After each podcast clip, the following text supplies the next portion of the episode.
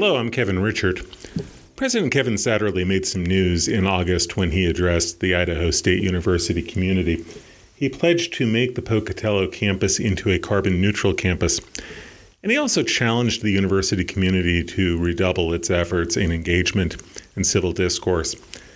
This week, I had a chance to talk to Satterlee about both of those initiatives and also talk to him about what the enrollment picture looks like for this fall, student retention, student scholarships, and the makeover of Idaho State University's Holt Arena. So, this is, you could say, a Kevin and Kevin podcast. Here's our conversation.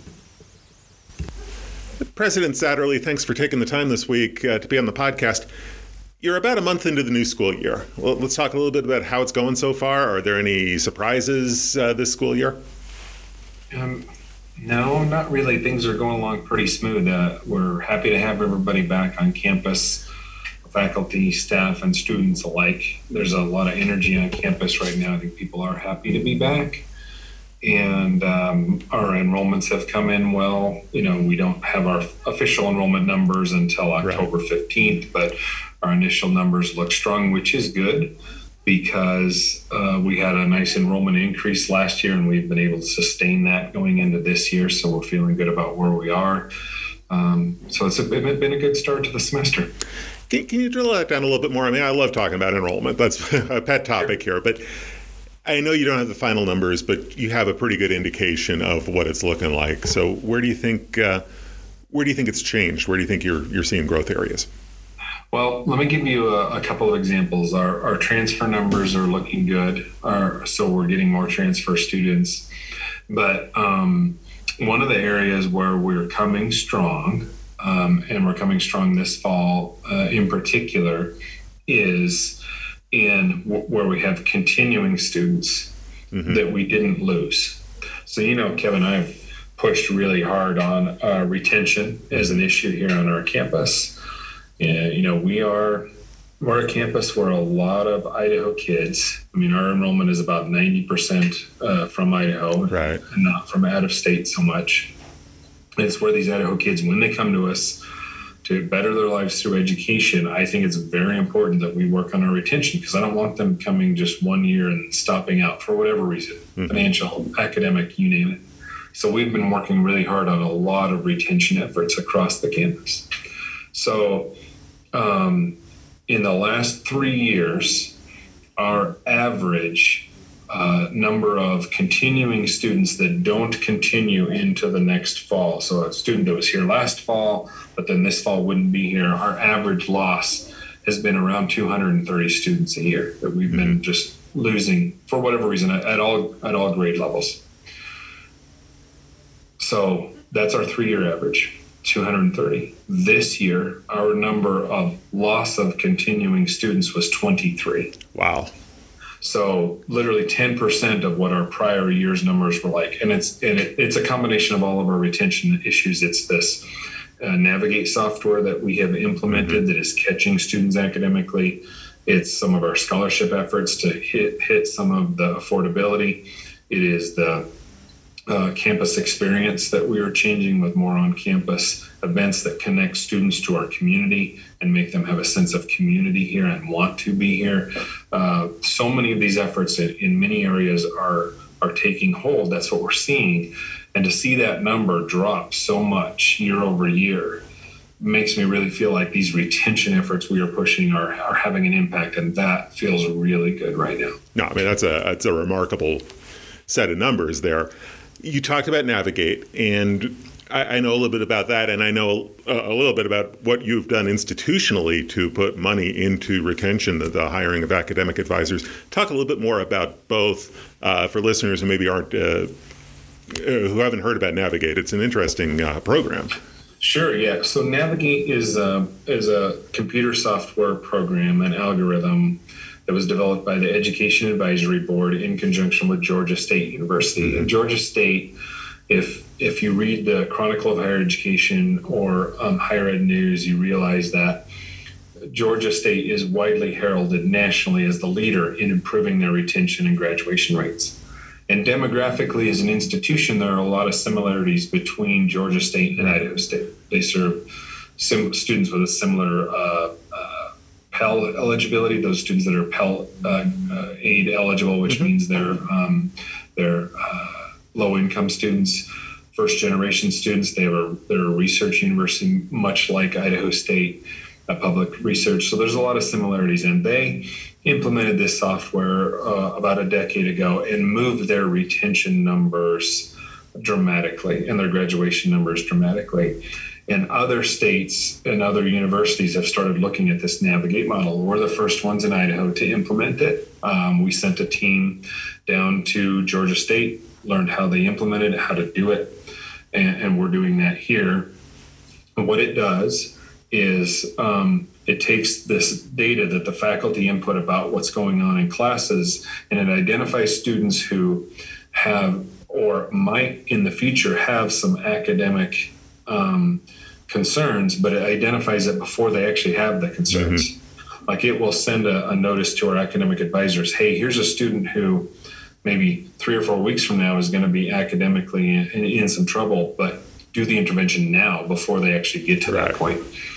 And um, and because of that, that's why we've needed to invest in these academic advisors because their workload is going up mm-hmm. because we are identifying those students earlier and we're intervening earlier. And where are you at in terms of hiring those additional academic advisors? And I know you're funding it internally as opposed to a state line item that, that you've been pursuing.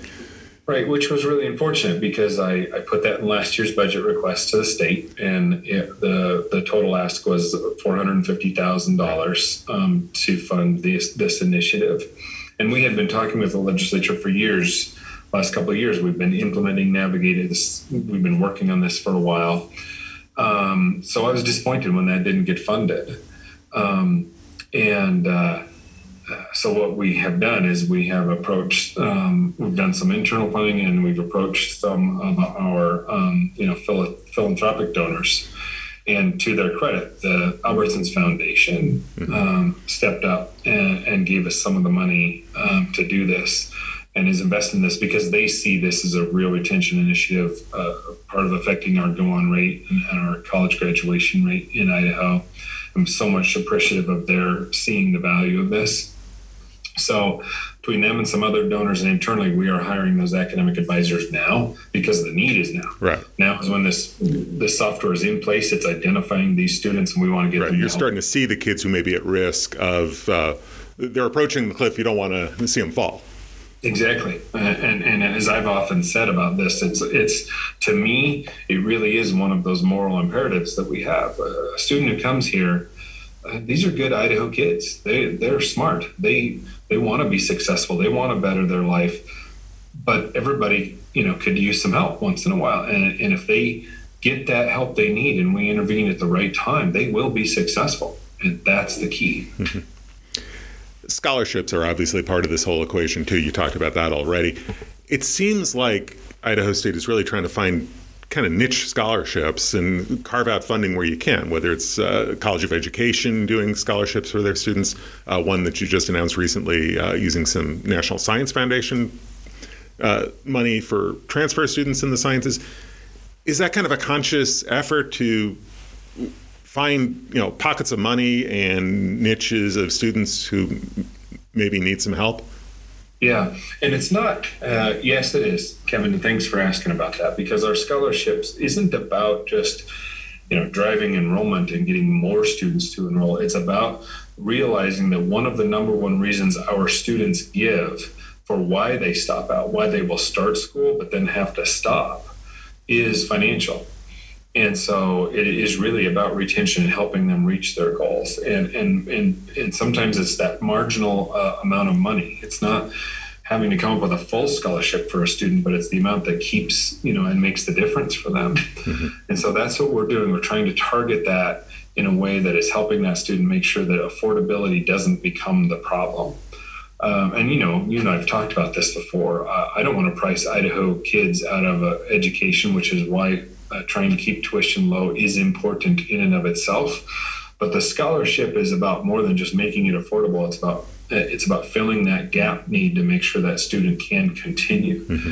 Um, and I think if we can address the the academic intervention so they don't have an academic reason to stop out, if we can hit the right place at the right time with some scholarship to keep them, and if we can continue to build those efforts that make them connected to our community, those are our three biggest retention pushes.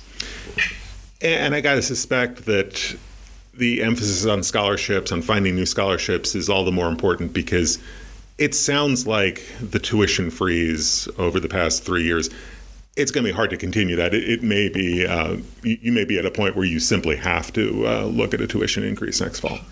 Yeah, and that's unfortunate. Um, I mean, inflation is hitting everywhere in our right. economy, right? And, and, so higher education institutions are no different. The, for example, um, our uh, uh utility bills here at the university. We're a large organization with several campuses, and we pay, you know. Um, we pay gas and electrical and water bills just like everyone else. Um, and our uh, our natural gas and electrical bills this year for all of our campuses is going up by nine hundred thousand dollars.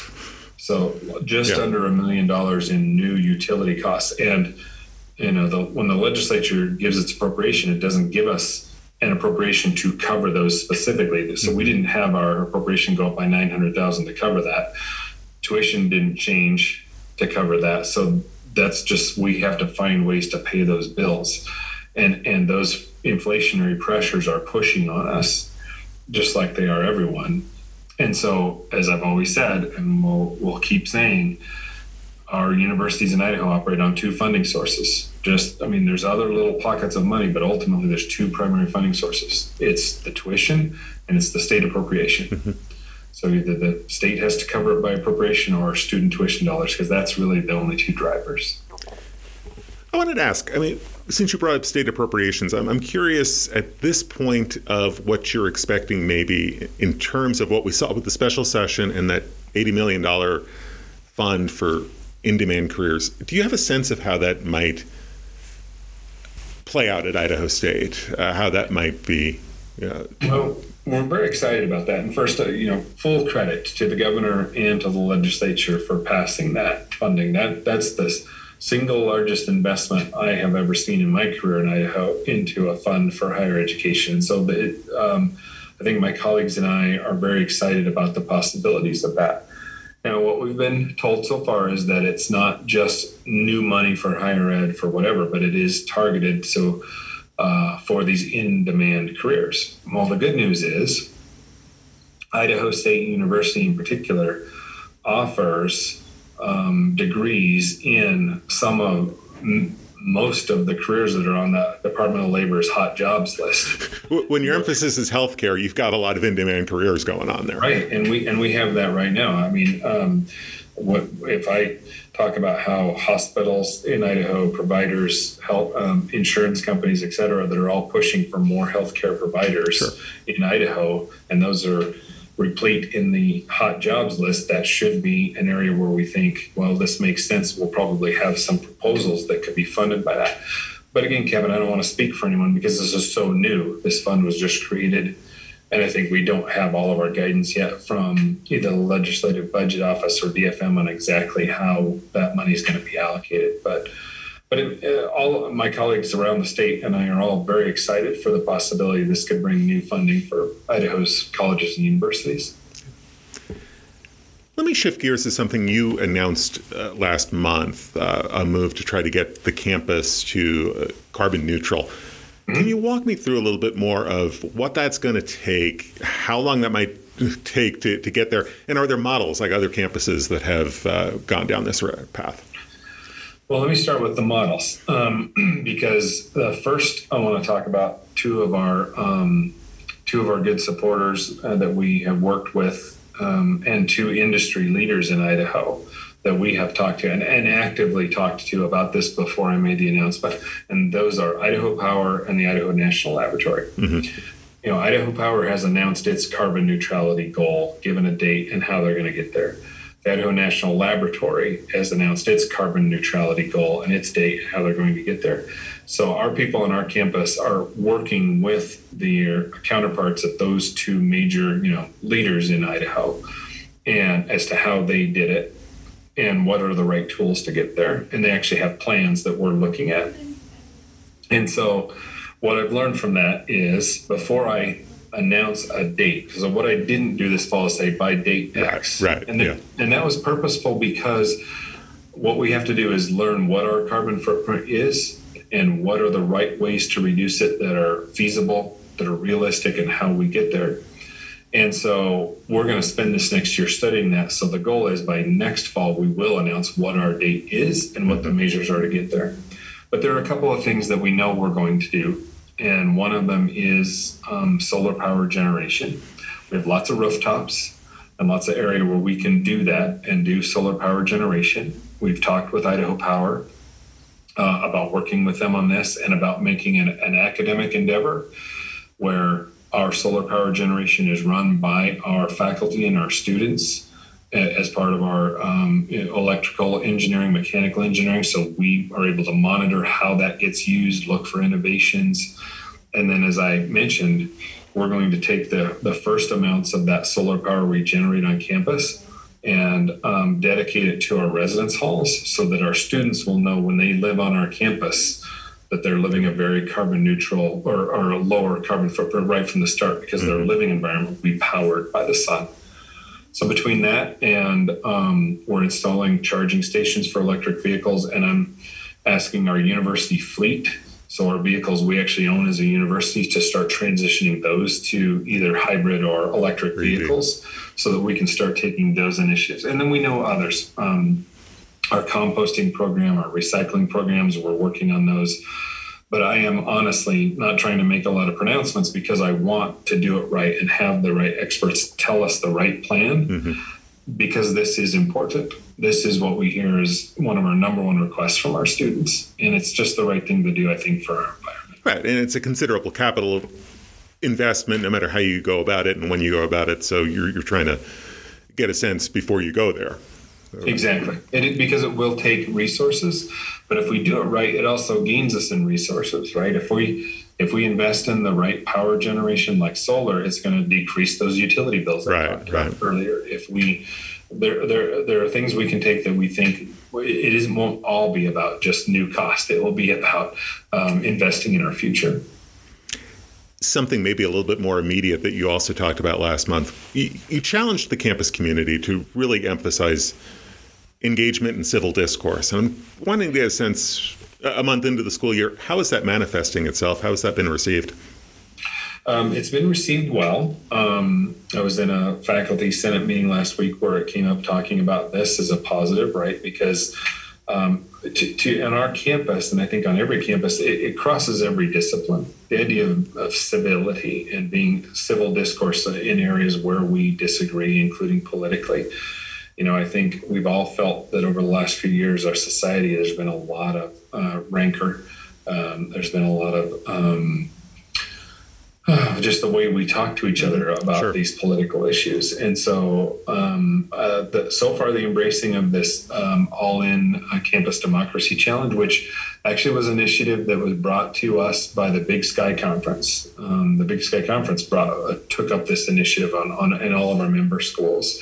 So I was very happy with that association bearing some fruit outside of athletics. It, it's bearing fruit in this civic engagement.